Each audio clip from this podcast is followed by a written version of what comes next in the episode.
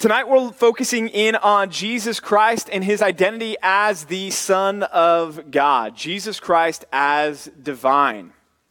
It's a it's an important topic. In fact, I was just back there right before coming up here, and I was looking up the statistics.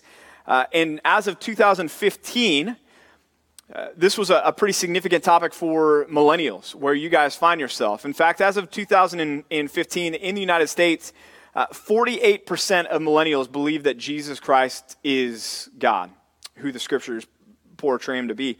That's 48% believe that he is God. There's another 35% that just believe that he was a religious spiritual leader. And then there's 17% that just haven't yet made a decision. So it's, it's almost split half and half between those that believe that he is God and those that, that think, no, he's, he's just a, a good, moral, religious teacher. And those are the, the two probably primary views that you have about Jesus out there. Last week, we covered the fact that he was a historical person. So the idea that Jesus Christ never existed, it, it's really a hard position to hold. You really honestly have to bury your head in the sand and say, you know what, I don't care about uh, what the historians say, historians that weren't Christians, historians that were against the church, who still said that Jesus Christ was a historical person who lived under the reign of Caesar, who lived under the reign of Pilate, was executed under the authority of Pilate on the cross, whose followers said that he, he rose from the grave. We have all of these from extra biblical, non Christian sources saying that all the, those things were accurate, that those things actually happened. But now we have to come to the, that big question then okay, so then who was Jesus? And this is really where we've been driving at this, this entire time, through this entire series. We've looked at the fact that, that the Bible is unique, right? That we talked about, that it's this one storyline written by over 40 different authors over the course of about 1,500 years, over such a, a vast geographical spread and a cultural spread, and yet there's just that one common thread that goes from beginning to end, from Genesis all the way to Revelation.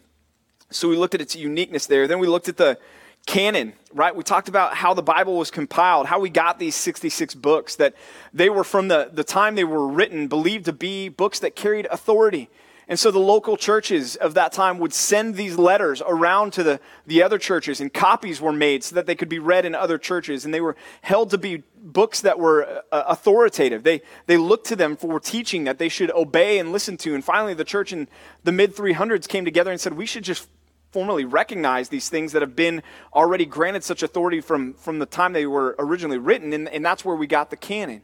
Then we talked about transmission, that those copies were just cared for and protected way, way, way down through the ages, just meticulously handwritten copies of the original text, such that we've got more copies of the New Testament than any other ancient book that, that you could put out there now more than Plato, more than Aristotle, more than Caesar, more than, eh, more than Homer and the Iliad, the Odyssey, more than all of those. We've got more documents, more manuscripts for the New Testament than any of those, over 5,800, which gives us the ability to look at them, to compare them, to contrast them, and have confidence that the Bible that we hold in our hands today is largely the Bible that the original authors wanted us to have.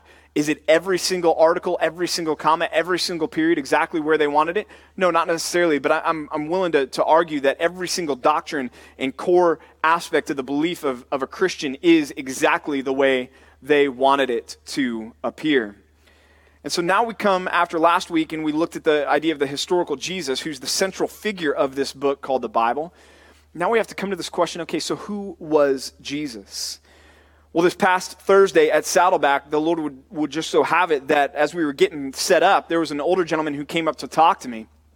And he had a Saddleback pin on this suit or whatever. And so we started talking, and, and uh, his name was Maboom. And, and as we were talking, he said that uh, he said, I'm, I'm from the local mosque, and I'm just curious as to what you're doing. And so from, as soon as he said, I'm from the local mosque, I knew that he was what? A Muslim, right?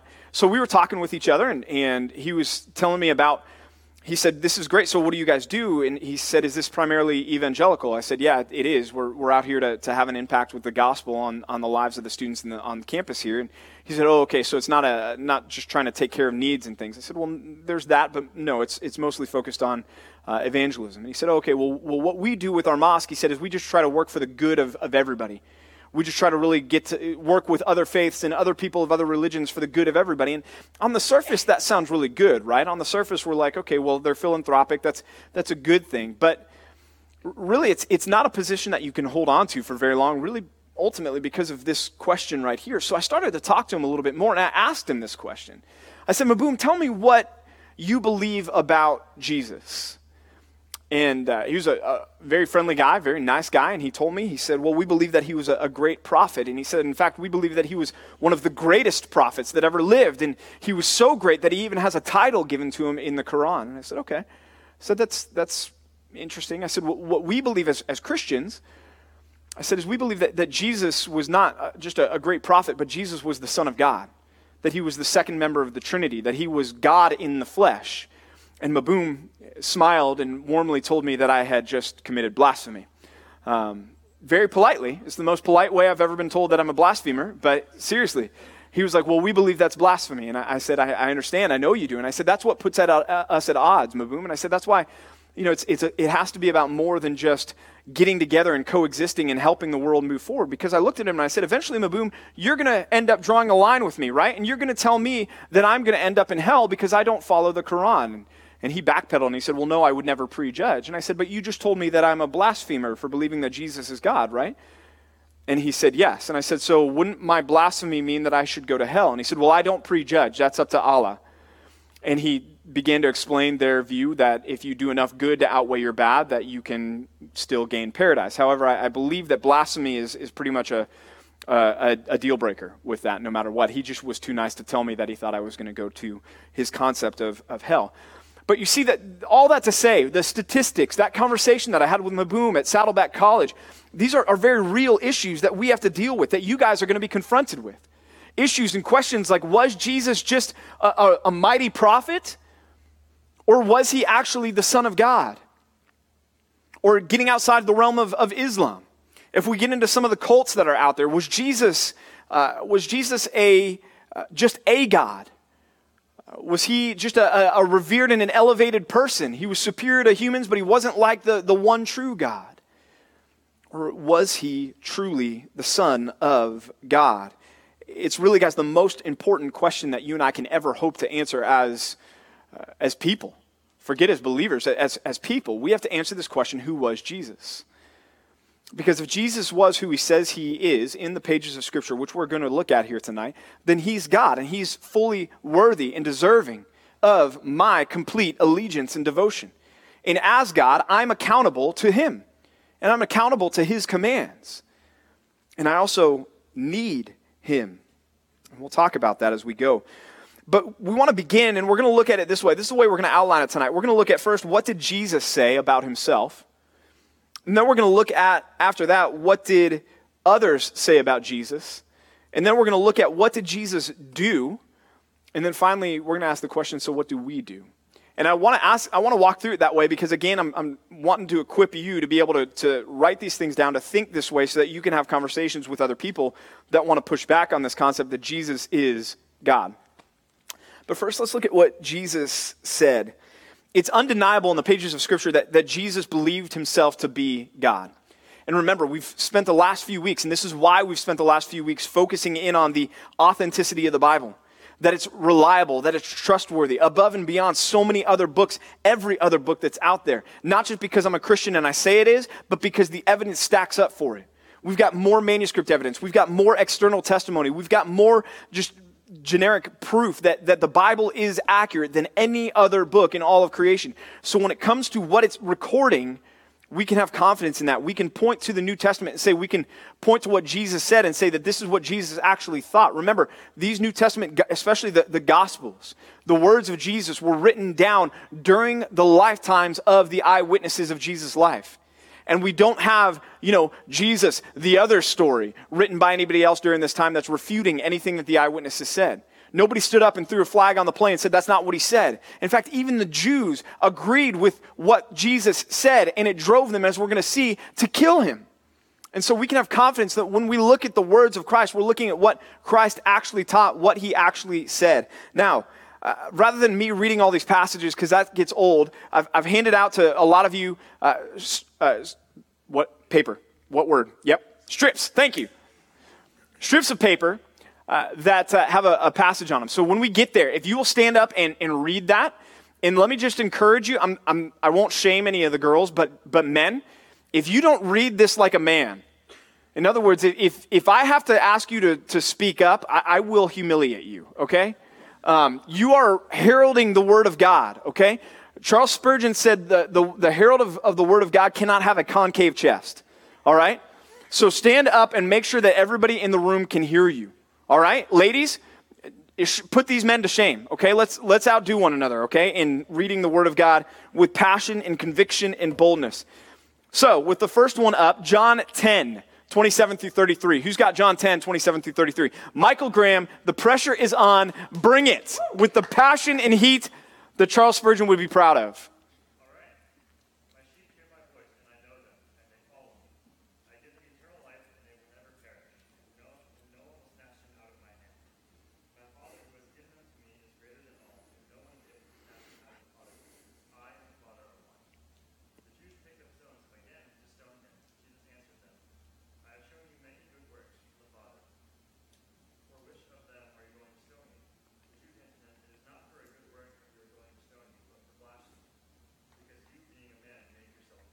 Okay. Awesome. Thank you. Could have been a little bit louder, but that's not bad for the first one. We'll, we'll give, we'll give Michael a round of applause.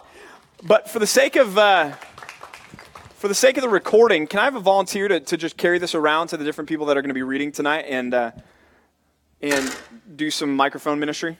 Joseph Lopez is on the ball. Thank you. Everybody give Joseph a, a warm round of applause. Thanks, man. All right, so let's talk about that passage for a second. John 10, 27 through 33. Who's speaking in that text? One, two, three. Jesus, right? Anytime I say one, two, three, the answer is going to be Jesus. One, two, three. Jesus. Yes, otherwise, why am I, I putting it down there as, as something that Jesus said? So he's talking about a sheep. And he's talking in this context to a, a, bunch of Jewish leaders who aren't really big fans of Jesus at this point. And what he's basically essentially telling them in this passage is he's saying, the reason that you're not a big fan of me is because you don't understand the things that I'm saying because you're not part of my sheep, the sheep that the Father has given to me. Sheep that I will never lose because no one can snatch them out of the Father's hand. And then this is the part that got him in trouble because I and the Father are one. I and the Father are one. So it's it's not just that he says in verse 29, my Father. Okay, that's that alone was a statement that would have been jarring to his Jewish audience because he was personalizing God, Yahweh, as his personal father. They would have thought corporately as God is the father of all of Israel, but to say personally that God is my father, you and I can say that today as believers. Jesus instructed us to say that. But during that time, that, that would have been uh, bold, would, would be an understatement for a Jew to say, my father. But then he goes even further than that and he says, I and the father are one. But the Jews even say there, he says, I've shown you many good works. And we'll talk about those good works in a minute. I've, I've shown you many good things, miracles, good works, wonders. For which of those are you going to kill me? And the Jews answered him in verse 33 It's not for a good work that we are going to stone you, but for blasphemy. There's that word. Because you, being a man, make yourself God. So in their book, there was only one God. In fact, Deuteronomy chapter 6, verse 4. This was a verse that every Jew memorized from the time that they were in, in barely able to, to read, understand, listen. Deuteronomy 6 4. Hear, O Israel, the Lord our God, the Lord is one. So the, the, the Jews during the time of Christ didn't have a concept for God existing as the Trinity as Father, Son, and Holy Spirit. So when Jesus is there saying, I and the Father are one, they're looking at him as making a claim of deity, saying, I am equal to God. Me and the Father are on level playing field here. And they charged him with blasphemy. They were ready to pick up stones and kill him. Again, the message of Jesus was inevitably, undeniably clear. Okay, so that's John uh, 10, 27 through 33. Let's go to the next one, John 8, 57 through 59. Nathan Yovichin. So the Jews said to him, You are not yet 50 years old, and have you seen Abraham? Jesus said to them, Truly, truly, I say to you, before Abraham was, I am. So they picked up stones to throw at him, but Jesus hid himself and went out of the temple. Okay. So here again, you've got Jesus, and he's interacting with Jews who don't like him. This is a common refrain in the, the Gospels. And, and as Jesus is talking to them, they say to him, You're not 50 years old, and have you seen Abraham? Because he just said Abraham longed to see him. Abraham longed to see his day. And in fact, all the way back in Genesis chapter 12, verse 3, the, the Lord is, is speaking to Abraham, and he says, Through one of your descendants, basically, this is a paraphrase, I'm going to bless all of the nations of the earth. Paul in Galatians chapter 3 picks up on that, and, and it says there that God preached the Rhymes with schmospel, starts with a G. Gospel, right? God preached the gospel beforehand to Abraham when he said, In you will all the nations of the earth be blessed. Now, in the, in the gospel of John, Jesus is saying there in John chapter 8, verses 57 through 59, he's saying, Abraham longed to see me why? Because Jesus is the fulfillment of Genesis 12, 3. He's the one that's now on the scene through whom all the nations of the earth will be blessed. That means you and I get to be here tonight as those that are forgiven and saved in Jesus Christ as part of all the nations being blessed through Jesus. Jesus was telling the Jews, Abraham longed to see me. And they're looking at him, at him like he's crazy. They say, How can you? You're not even 50 yet. And he wasn't even 40 at this point. And they're saying, And yet you're claiming that Abraham knew anything about you? You're insane. And then Jesus builds upon their astonishment and incurs their wrath and their anger because he says this statement. He says, Before Abraham was, I am. I am. You don't remember back in the Old Testament when Moses was called to go to Is- go into to Egypt, sorry, to, to Pharaoh, and to tell Pharaoh, Pharaoh, let my people go, right? Um, what did Moses said, Who shall I say is sending me? And what did God say? I am. It's the, the Old Testament name of God. It's the covenant name of God. It's the most personal, relational name of God. It is Yahweh. It's that name that the Jews wouldn't say lest they said it in a way that would bring dishonor upon God. Yahweh. And so here, Jesus is telling the Jews, he is taking the Old Testament covenant name of God to himself, saying, Before Abraham was, I am. Again, from Jesus Christ. It's a direct claim of deity. The Jews pick up stones to kill him. Why? Because they understood what he was saying. They understood that he was claiming to be God. Who's got John chapter 5? John chapter 5, 22 through 23. Ray. Uh, that all may honor the Son just as they honor the Father. Whoever does not honor the Son does not honor the Father who sent him. Truly, truly, I say to you, whoever hears my word and believes him who sent me has eternal life. Awesome. That's good.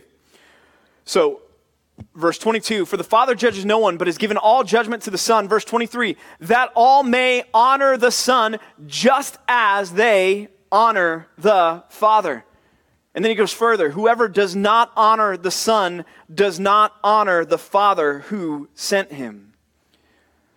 Right before this, the Jews were again trying to kill Jesus for claiming to be God. This was not something that he hid. This was not something that he only told a few select people. This was something that he was making very public. But now he continues, even in spite of their opposition and he reinforces this claim of deity by declaring that he not only had the authority to judge given to him from the Father, but he was also worthy of the same honor that the Father was due. In fact, he's telling this group of religious Jews that if they don't honor him as they honor God, that they're not honoring God at all. You think that would have ruffled some feathers with the Pharisees, with the Sadducees, with the religious leaders? Yeah, just, just a few. Matthew chapter 5. Who's got Matthew chapter 5? In the back.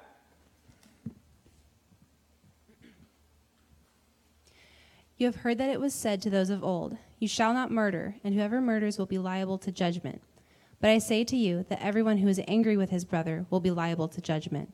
Whoever insults his brother will be liable to the council, and whoever says, You fool, will be liable to the hell of fire. Great. You may be wondering what in the world with that passage, Matthew 5, 21 through 22, but it, it, happens multiple times in Matthew chapter 5. And it's this you'll notice that, that Jesus starts out, and how does he start out in that passage? You've heard that it was said to those of old, You shall not murder. Whoever murders shall be liable to judgment. What is Jesus doing in that there? What, what's he doing? Not a trick question. He's quoting the Old Testament. The Old Testament. He's quoting scripture, right? He's quoting something. He's, he's giving a, a reference to an Old Testament command. Even the Ten Commandments, you shall not what? Murder. It's, it's the law. It's God's law. It's something that the Jews would have heard and gone, yes, that is, that is the Bible. That is scripture. But then notice what he says right after that. He says what? But I say to you. And he takes that idea of murdering somebody and he transfers it to the internal. And he says, look, if, if you get angry with a brother, it's, it's just as bad as somebody physically taking the life of another person. You say, wow, that's, that's bold. Yeah, on a, lo- a lot of levels. He's saying it's just as bad because he's saying it's, it's the root of, of the, the sin that's the problem. It's not the physical action that's the problem. Yes, the physical action is a problem, but it, it begins in, in the heart. And so if I'm getting angry with somebody as I'm driving around, or if I'm getting angry at somebody that, that hurts me or offends me, Jesus is saying, look, I need to be careful because I can cross a line to where it's just as, as like I'm, I'm killing that person in my heart. But notice what Jesus says. He says, here's the Old Testament command. And then he says, but I say to you, and then he reinterprets the Old Testament command and he places it on the same level. That's something that, that none of the, the Old Testament, none of the New Testament rabbis would have ever dared to do.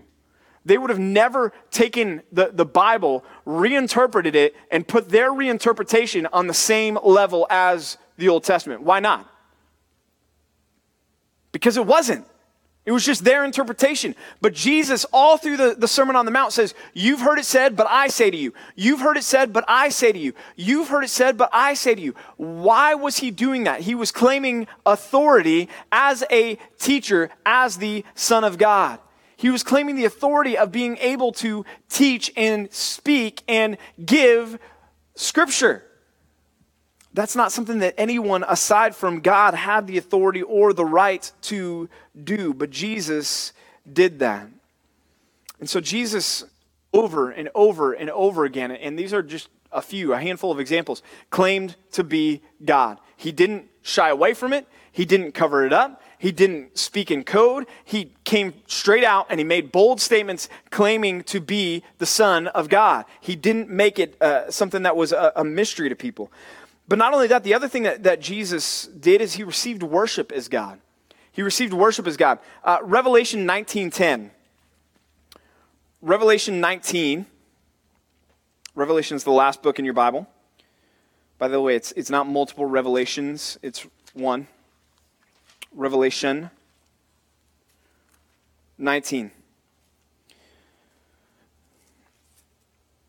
So, John has just witnessed a, a lot. Okay, that's an understatement. John has just witnessed a lot here. And he says in Revelation chapter 19, after witnessing the scene with the marriage supper of the Lamb, when, when the church sits down for the great final feast with Christ, and it says in verse 9, An angel said to me, Write this Blessed are those who are invited to the marriage supper of the Lamb. And he said to me, These are the true words of God. Then John says this in verse 10 Then I fell down at his feet, the feet of the angel, to worship him.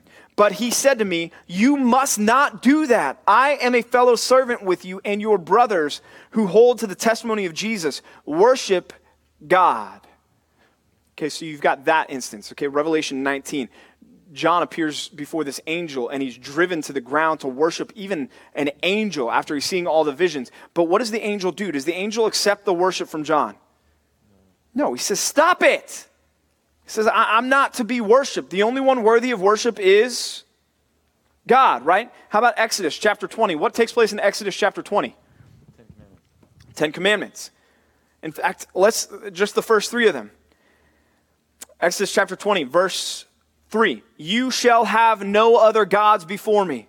You shall not make for yourself a carved image or any likeness of anything in heaven above, or that is in the earth beneath, or that is in the water under the earth. Verse 5 You shall not bow down to them or serve them, for I, the Lord your God, am a jealous God. So the first three of the commandments are bent on what? Worship. And worshiping who? God. And who else? No one. So you've got the Old Testament, you've got the Ten Commandments, framing everything else with you should worship God and worship God alone. Deuteronomy 6 4. There's, Hear, O Israel, the Lord your God, the Lord is one. You shall love the Lord your God with all your heart, with all your mind, with all your soul. It's all encompassing. It's total devotion to God and God alone. Then you've got Revelation 19. John's worshiping this angelic creature, and the angel says, Stop it. Don't worship me. You should only worship God. With that in mind, who's got Matthew chapter 14, verses 28 through 33? Pang. And Peter answered him, Lord, if it is you, command me to come to you on the water. He said, Come. So Peter got out of the boat and walked on the water and came to Jesus and walked on the. Uh, but when he saw the wind, he was afraid and beginning to sink, he cried out, Lord, save me. Jesus immediately reached out his hand and took hold of him, saying to him, O you of little faith, why do you doubt? And when he got onto the boat, the wind ceased, and those in the boat worshipped him, saying, Truly, you are the Son of God. Go ahead and read verse 34 too for me for a second. And when they had crossed over, they came to the land of Gennesaret. Good enough. Yeah. Okay, so verse 33. Okay, that's what I want you to focus on. This is Peter walking on the waves and then sinking and then reaching out, and, and, and Jesus pulls him back up. And then they get in the boat, and what do the disciples do to Jesus? They worship him. And does Jesus stop them? No, that's why I had him read verse 34. They got in the boat and they went over to Gennesaret. In other words, it was, this was right, this was good, this was normal, this was expected. Versus if Jesus wasn't fully God, then he should have what? Rebuked them. He should have stopped them. He shouldn't have received their worship, but should have said, This is wrong. You shouldn't worship me. Just like the angel in Revelation 19 told John, Get up. Don't worship me. Only worship God. John chapter 9, verses 35 through 38. John 9, 35 through 38. Clement. Jesus heard that they had cast him out, and having found him, he said, Do you believe in the Son of Man? He answered, And who is he, sir, that I may believe in him? Jesus said to him, You have seen him, and it is he who is speaking to you. He said, Lord, I believe, and worshipped him. Okay, go, go ahead and read the next verse too. Jesus said, For judgment I came into this world, that those who do not see may see, and those who see may become blind. Okay, so Jesus heals this blind man, and the blind man receives his sight. And he comes back to Jesus in John chapter 9. And he, he responds to Jesus with what? He says, Lord, I believe, and he worshiped him. And then in the next verse, Jesus talks about judgment and he talks about spiritual sight and spiritual blindness. What he doesn't do is look at the blind man worshiping him and saying, Stop doing that. You shouldn't do that. That's blasphemous for you to worship me. Jesus was okay with the worship. Why was Jesus okay with the worship? Because he's the Son of God. He believed himself to be the Son of God. He taught that he was the Son of God. He didn't hide that he was the Son of God. And so he knew he was worthy of the worship that was being offered to him. How about the, the next one? Uh, who's got Mark 14, 61 through 64? Mark 14, 61 through 64. If you guys have heard Pastor Mike's last two sermons, he's talked about this next point, and that is that, that Jesus was killed for teaching and claiming and stating that he is the Son of God. Go ahead. But he remained silent, make no answer. Again, the high priest asked him, Are you the Christ, the Son of the Blessed? And Jesus said, I am and you will see the Son of Man seated at the right hand of power and coming with the clouds of heaven. And the high priest tore his garments and said, What further witness do we need? You have heard his blasphemy. What is your decision? And they all condemned him as deserving death. So, yeah, so Jesus now is on trial. And they say, Are you the Christ? Are you the Messiah? Are you the Son of the Blessed? And Jesus said, I am. And then he goes further and he says, And you will see the Son of Man seated at the right hand of the power, coming with the clouds of heaven. What this is in Mark chapter 14 is it's a reference back to, it's a direct reference back to Daniel chapter 7, which was a prophecy about the coming of the Messiah. In Daniel chapter 7, Daniel sees this vision and he says, And behold, with the clouds of heaven, there came one like a son of man. And he came to the Ancient of Days, to God the Father, and was presented before him. And to him was given dominion and glory and a kingdom that all peoples, nations, and languages should serve him. His dominion is an everlasting dominion which shall not pass away, his kingdom one that shall not be destroyed. So Jesus goes all the way back to Daniel, which the Jews, again, would have been very, very, very well acquainted with. This is why the high priest tears his robes, because Jesus is looking at him saying, I am that guy. I'm the Messiah. I'm the one that was prophesied about in Daniel chapter 7. You're looking for him. You found him. It's me. Luke chapter 22, 66 through 71. Danny.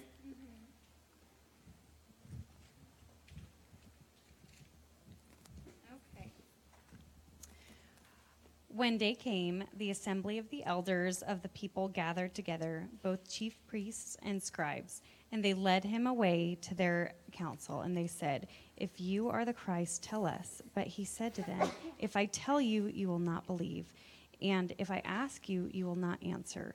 But from now on, the Son of Man shall be seated at the right hand of the power of God. So they all said, Are you the Son of God then? And he said to them, You say that I am.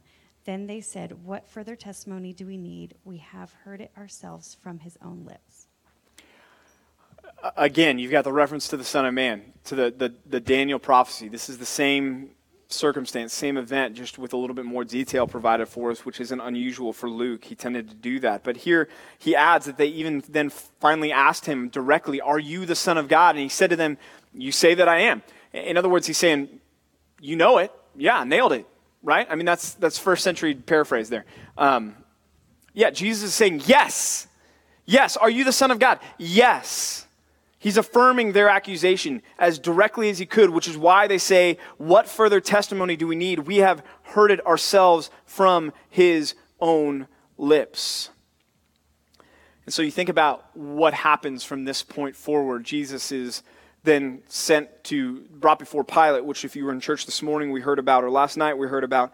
And then he's sent over to, to Herod, who then sends him eventually back to Pilate. He's beaten, he's flogged, he's, he's stripped bare, he's nailed to a cross, he's hung on this cross for three hours, struggling with every ounce of his body, with his joints out of socket. Speaking of, of having your joints ripped out of socket, struggling to, to get up to even take another breath, with his back filleted and splinters digging into the open wounds on his back. For, for what?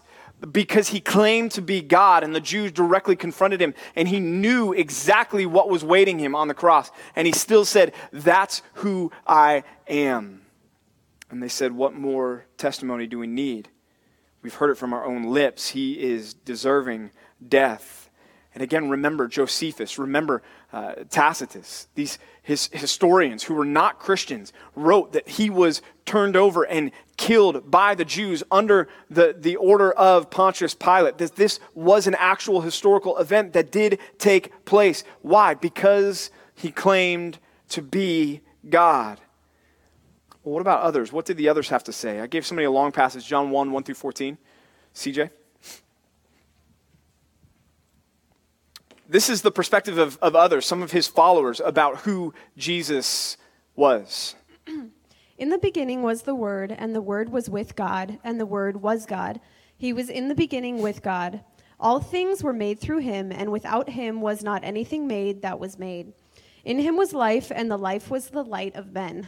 The light shines in the darkness, and the darkness has not overcome it. There was a man sent from God whose name was John. He came as a witness uh, to bear witness about the light, that all might believe through him. He was not the light, but came to, where, to, came to bear witness about the light. The true light, which gives light to everyone, was coming into the world. He was in the world, and the world was made through him, yet the world did not know him. He came to his own, and his own people did not receive him. But to all who did receive him, who believed in his name, he gave the right to become children of God, who were born not of blood, nor of the will of the flesh, nor of the will of man, but of God. And the Word became flesh and dwelt among us, and we have seen his glory, glory as of the Son from the Father, full of grace and truth. Awesome. Thank you, CJ. So, John's perspective on Jesus was what? That Jesus was God. In the beginning was the Word. How, that starts off in the beginning. Where does that immediately drive you? Genesis 1 1. Do you think that was intentional by John? You think John was familiar with Genesis 1 1? North south on that one. Lots of north south. Yes. His readers would have been familiar with Genesis 1 1. He's doing that intentionally. Why? because he wants to, to demonstrate that he had a firm conviction that Jesus Christ was there at the beginning. What beginning? The beginning of all beginnings, the beginning before which there was no beginning. We talked about that in this series too, that there had to be an uncaused first cause. John is saying that Jesus is that uncaused first cause. Why? Because he is God. He was there with God. In other words, he was face to face with God, enjoying one of the most close and intimate relationships one could ever have. And he was God. And what's interesting is you'll find, especially the cults will try to argue that, well, it should be he was a God because there was no def- definite article there. Anybody heard that? Okay, that, that's not how the Greek works. And somebody who tries to argue that doesn't understand the, their Greek New Testaments. This was the, the only way that, that there really was for saying, and Jesus was God. It's, it's a, there's a to be verb. When you link two nouns, it's called nominative and what? Yes, predicate nominative. I know you don't want that. It's school. Get that out of here. Whatever. But it's important for us. Grammar is important to Jesus. Just always remember grammar is important to Jesus. So your grammar Nazi friend on Facebook, just know that they're a, they're a brother or sister in Christ who loves you because God loves grammar. He says Jesus was God. He puts God, he front loads God in the sentence, not to, to stress that, it's, that it doesn't have an article or that it's supposed to be just this a God, but he wants to emphasize that he is the God, that he is the, the only God, that he is part of the divine Trinity. Here's the problem. If John had, had put Jesus is the God, in the Greek, he would have been arguing that, that Jesus is the, the only God. He would have, been, would have been denying the existence of the Father and the Spirit there. So he couldn't do that theologically. It was totally appropriate for him to say Jesus was God. That's what he meant. He gave the right to become children of God, and the Word became flesh and dwelt among us. We've seen his glory. Glory as of the only Son from the Father. Again, there's no denying John's view of Jesus. Philippians 2, 6 through 11. How about Paul's view of Jesus? Who's got Philippians 2, 6 through 11? Kenya.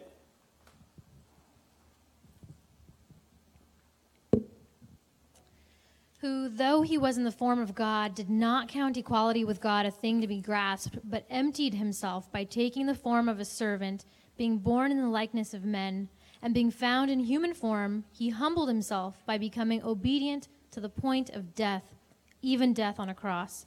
Therefore, God has highly exalted him and bestowed on him the name that is above every name, so that at the name of Jesus, every knee should bow in heaven and on earth and under the earth, and every tongue confess that Jesus Christ is Lord to the glory of God the Father.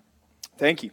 So, here again, Philippians chapter 2, what was Paul's view of Jesus. He was in the form of God and did not count equality with God a thing to be held on to, but he emptied himself. He set aside some of his divine prerogatives to come to earth, to take on flesh, to live that perfect life, to die on the cross for us. And now, as a result of that, God has highly exalted him and bestowed on him the name that is above every name, so that at the name of Jesus, every knee should bow. That's a, a, a stature of worship in heaven and on earth and under the earth, and every tongue confess that Jesus Christ is Lord to the glory of God the Father. The only way that can glorify God the Father is if Jesus is God the Son. So Paul firmly believed that Jesus was God. We also see that in Colossians 1 15 through 20. Somebody have Colossians 1 15 through 20? Joseph Lopez. He is the image of the invisible God, the firstborn of all creation. For by him all things were created, in heaven and on, and on earth, visible and invisible, whether thrones or dominions or rulers or authorities. All things were created through him and for him. And he is before all things, and in him all things hold together. And he is the head of the body, the church. He is the beginning, the firstborn from the dead, that in everything he might be preeminent. For in him all the fullness of God was pleased to dwell, and through him to reconcile to himself all things, whether on earth or in heaven, making peace by the blood of his cross. Colossians 1 15 through 19 is one of the most amazing passages that we have about Jesus that's not uttered by Jesus. He's the image, the, the exact likeness is what that means of God. The exact likeness of God. He's the creator of all things. And notice, not just things visible and, and things on earth, but also the invisible realm thrones, dominions, rulers, authorities, all things. He's talking about the spiritual realm at that point. All things were created through Jesus and for Jesus. He is before all things. In him, all things hold together head of the body, the church, the beginning, the firstborn from the dead, that in everything he might be preeminent, be that, that place of first place in everything. For in him, verse 19, this is direct as you can get, all the fullness of God was pleased to dwell. It doesn't get any more plain than that. Paul clearly believed that Jesus was God. Uh, how about the writer of Hebrews? Just a couple more, guys. I appreciate you guys hanging in for me. Writer of Hebrews, Hebrews chapter 1, 1 through 4. Does somebody have that one? Kiana? Thank you.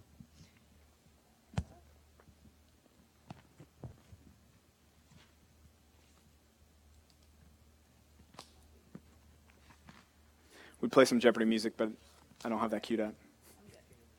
Sword drills. Long ago, at many times and in many ways, God spoke to our fathers by the prophets. But in these days, he has spoken to us by his Son whom he anointed to heir the heir of all things, through whom also he created the world. He is the radiance of the glory of God in the exact imprint of his nature, and he upholds the universe by the word of his power. After making purification for sins, he sat down at the right hand of majesty on high, having become as much superior to angels as the name he has inherited is more excellent than theirs. Great, thank you. Yeah, I, I, so what's, what's the writer of Hebrews saying there? He's saying uh, it, it used to be that God spoke by the prophets. It used to be that God spoke by, by men, but now in these last days, He has spoken to us by His Son, by Jesus, whom He appointed the heir of all things, through whom He also created the world. Verse 3 He is the radiance of the glory of God. No human being can claim that. No angel can claim that, that they are the radiance of the glory of God, the exact imprint of God's nature. And he upholds the universe by the word of his power. The writer of Hebrews understood Jesus to be God. One more text for us tonight 1 Peter 1 20 through 21. Levi, did you guys know that they're getting married, by the way? It's exciting.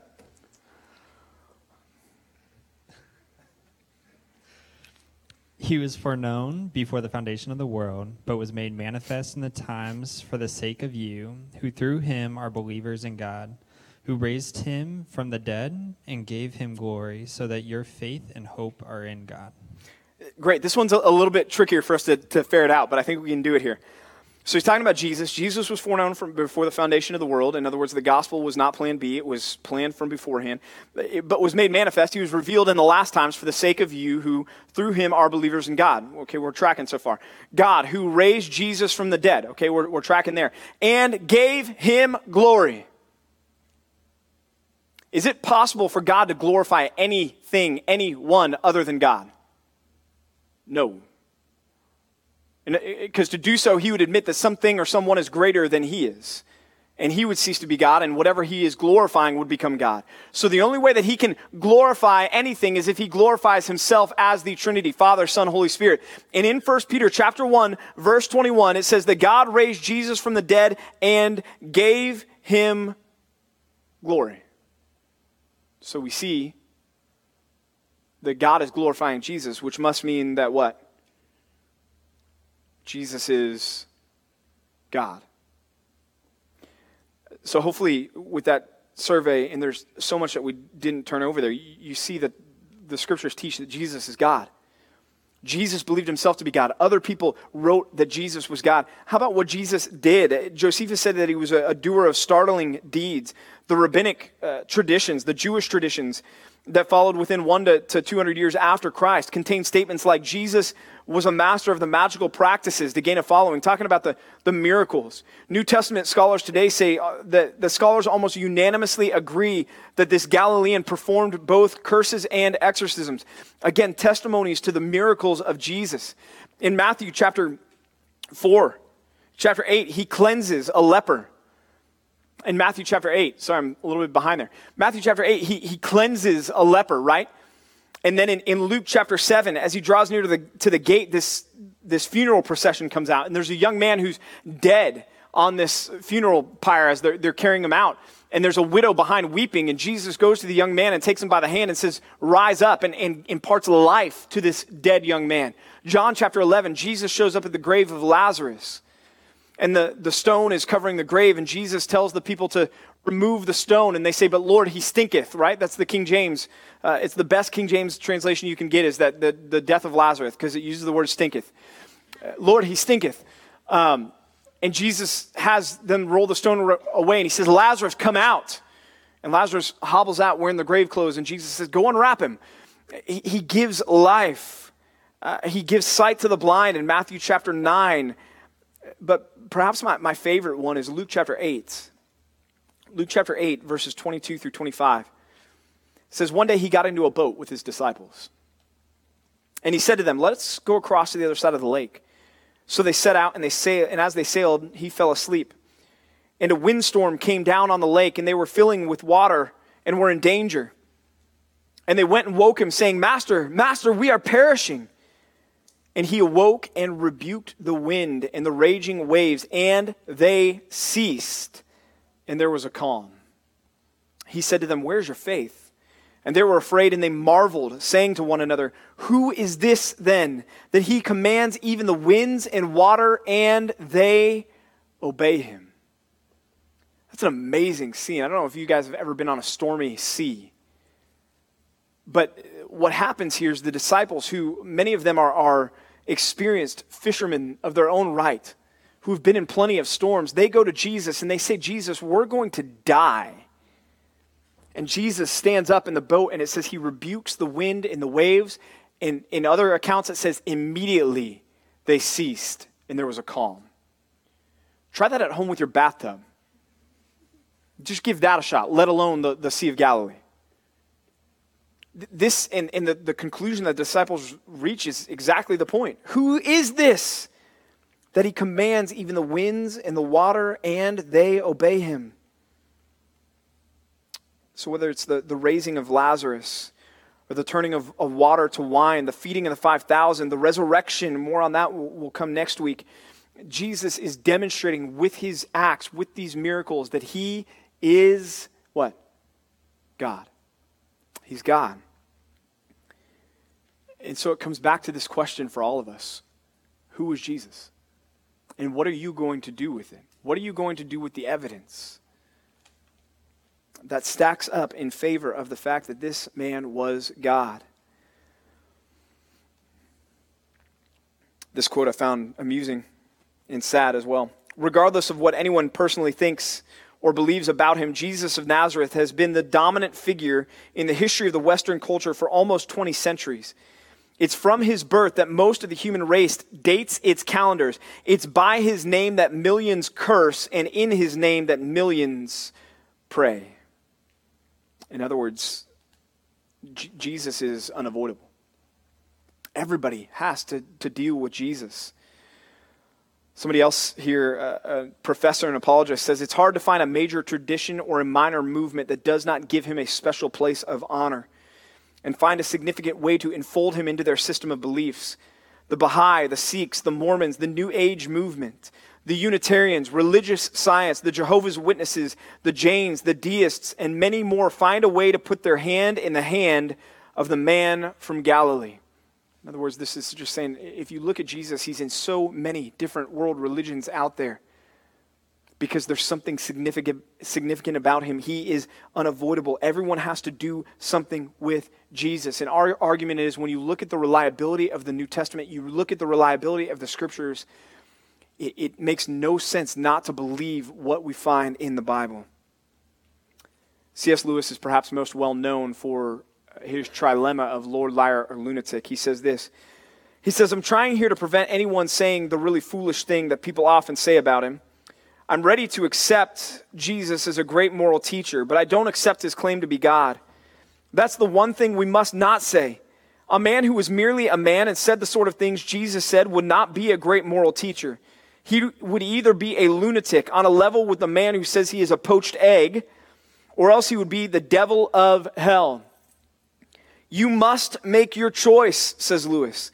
Either this man was and is the Son of God, or else a madman, or something worse. You can shut him up for a fool, you can spit at him and kill him as a demon, or you can fall at his feet and call him Lord and God. But let us not come with any patronizing nonsense about his being a great human teacher. He has not left that open to us, he did not intend to. In other words, Lewis is saying you can look at Jesus and say, okay, I believe what the Bible says, and he is my Lord. Or you can look at him and say, he's a lunatic because only a crazy person would have made the claims that he made. Or you can look at him and say, you know what, he's a liar. But you can't look at him and say, you know what, he was a good person, but he wasn't God. That's not a, a tenable position. You have to decide. He's one of the three. And the question is, which one is he going to be for you? Back to that conversation that I had with that Muslim gentleman at Saddleback, you know, he explained to me in, in a very kind way, again, that I was a blasphemer because in his eyes, there's only one God, and that's Allah. And God, God as Allah is, is not Father, Son, Holy Spirit. That's why if somebody tries to tell you that the Muslims and Christians worship the same God, we do not worship the same God. Their God is not triune, Father, Son, Holy Spirit. Their God is a false God and he looks at me and believes the same thing about me. And so when I told him that I believe that Jesus is the Son of God, he told me that I'm a blasphemer because he believed that I was saying that there was more than one God. And what I was saying is not that there was more than one God, but that God exists as he's revealed in the Bible as Father, Son, and Holy Spirit. But this man's whole aim or goal in life, as he told me, was to live together and work for the common good. He wanted to show that we could just coexist, but as our conversation revealed, that, that's not really an option because we have such an enormous disagreement when it comes to this question who is Jesus? I believe that Jesus is the Son of God, who he claimed to be time and time again in the pages of Scripture. That his works and his miracles performed in the sight of so many eyewitnesses demonstrated his identity as God in the flesh. And that those who followed him, those who would even give their lives for him, clearly believed and taught those who were eyewitnesses of his life and ministry that he is God. But as I've told you last week and the week before, I can't convince you of that. Only God can convince you of that. And so if you're feeling that conviction, if you're feeling that desire to say that, yes, I believe this, it's not because of me, it's because God's working on your heart. And like Pastor Mike talked about this morning, if you were there, don't hold out from that. Don't en- embrace the mindset, I'll deal with God later on, because there may not be a later on. He may either, number one, like Pastor Mike said, turn you over to your sin, or number two, you may run out of time. You may just run out of time. So I hope that you've this stuff has, has just been something to, to bolster your faith and, and increase your faith. I hope that you can use this as you go out and have conversations with others. But um, again, that conviction that Jesus is God doesn't come from from me. It doesn't come from evidence. These things are helpful, but ultimately it comes from God as He works on your heart and opens blind eyes. Let me pray, and then we'll break up into small groups. God, we thank you for this, this truth. We thank you for the reality. We thank you for the teaching of Jesus that we find in the scriptures that he himself said that he's God and that he lived a life that backed that up and that others heard his teaching and saw his teaching and also believed this, these things as well. Lord, we pray that we would be found uh, faithful to, uh, to follow after him and, and follow his teachings and submit to him as, as Lord of our lives. Uh, Father, we, we trust you in this and, and we trust that your word is true. I pray that, uh, God, as we go in now to our small group discussion, that our time would be good, that it would be well spent and pleasing to you. We pray this in Christ's name. Amen.